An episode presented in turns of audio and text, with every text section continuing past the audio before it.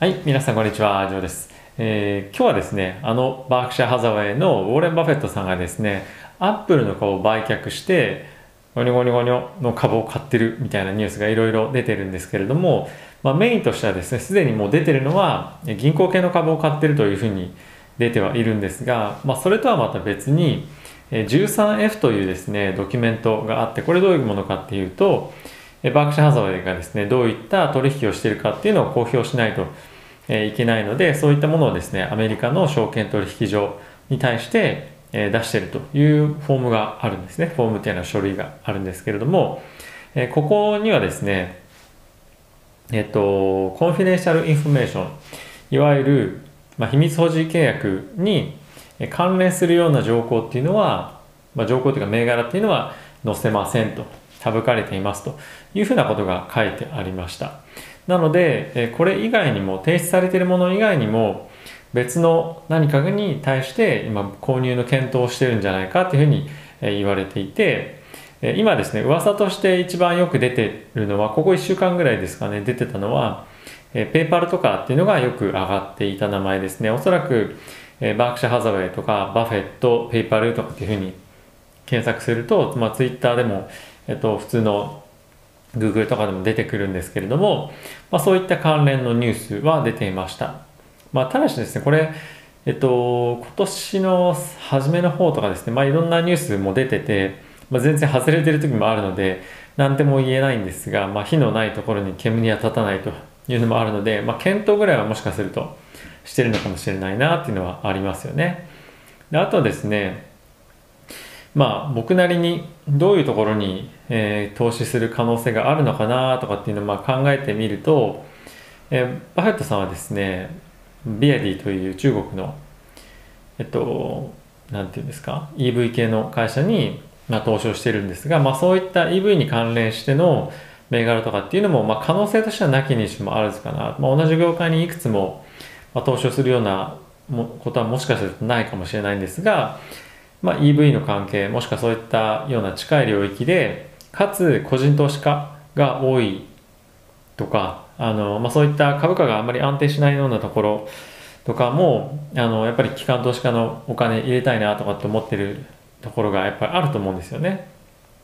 例えばまあテスラとか、まあ、そういったところももしかするとそういった候補にあのまあバフェットさんの候補というか入ってほしいと思っているところの会社としてまああったりするんじゃないかなとは、えー思ったりもしてます。まあ、実際にどこなのかっていうのは正直わからないんですけれども、まあ、ペーパーはですね、えーバフェットさんとしてはま結構金融株とか好きですよね。なのであとはそのスキームとして会社のビジネスモデルとして非常に分かりやすいっていうのもあるので、まあ、可能性としてはなきにしもあらずかなとは思ってはいるんですけれどもここ最近ですねバフェットさんは結構そのアメリカ以外の国に投資をすることが結構ここ最近多いですよね。アメリカ以外の国に対して成長機会っていうのを求めているというのも多いので、えー結構中国関連とか、まあ、そういったところの銘柄っていうのはもしかすると入ってきたりするんじゃないかなとか、まあ、個人的には思ってました。じゃあ具体的にどこなのっていうと、まあ、何とも言えないんですけど、えーまあテック系のとこはまあ銘柄としてはないのかなと思いながらも、まあ、例えばですね、えー結構最近ここ話題になってるあの、まあ、オンラインの証券の取引所の、まあ、取引の会社のフートゥーとか、まあ、そういったところも面白いなと思いながらもまあこれ完全にあの希望的観測なんですけど、まあ、結構アジアの方に目を向かれていると思うので、まあ、そういったどっかの銘柄も狙ってたりはするんじゃないかなとか、えー思ってました、まあ、おそらくですね常にどっか、えー検討している方だとは思うので方というか会社だとは思うので、えーどういったことがですねニュースとして出てくるかっていうのは非常に楽しみなんですけれども、え今後もですね注目していきたいなと思っています。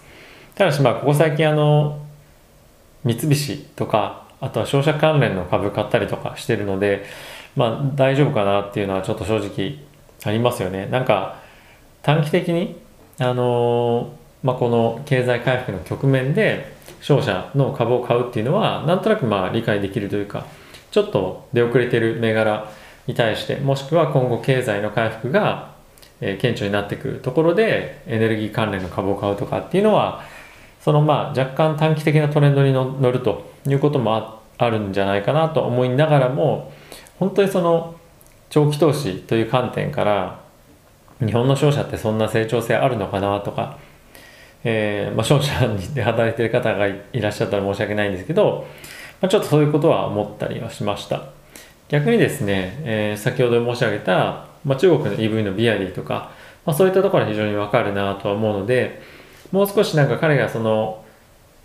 コモディティ関連とかここ最近バリックゴールドとかも買ってましたけども、まあ、そういったところよりももっと成長性が見込めるような、えー、銘柄とか何かそういったところに投資をするのをちょっと期待してますよね僕らもおそらく見えてないところとか、まあ、見ていても成長性という意味で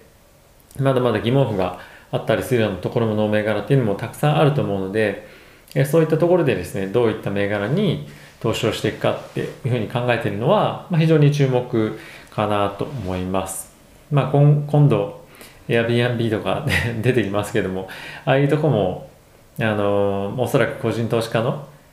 結構買いがというかあの多くなりそうな銘柄なので、まあ、そういったところも、ま交渉していたりするのかなとかなんかそんな勝手にあのこれもまた希望的観測ですけどそんなことは思ったりしていましたけども、えー、おそらくですねまあしばらくしたらもしディールが成立したら、えー、ここ数ヶ月の間に出てくると思うのでこのファイリング 13F、えー、僕も注目しますし皆さんもぜひよかったらチェックしてみてくださいえっ、とバークシャーハザウェイっていうふうに打ってプラス 13F というふうに、え打つとですね検索の一番上に出てきますのでえー、ぜひご参考までに皆さんもチェックしてみていただけたら、えー、まあ、知識としても面白いんじゃないかなと思います。ということで、えー、また次回の動画でお会いしましょう。さよなら。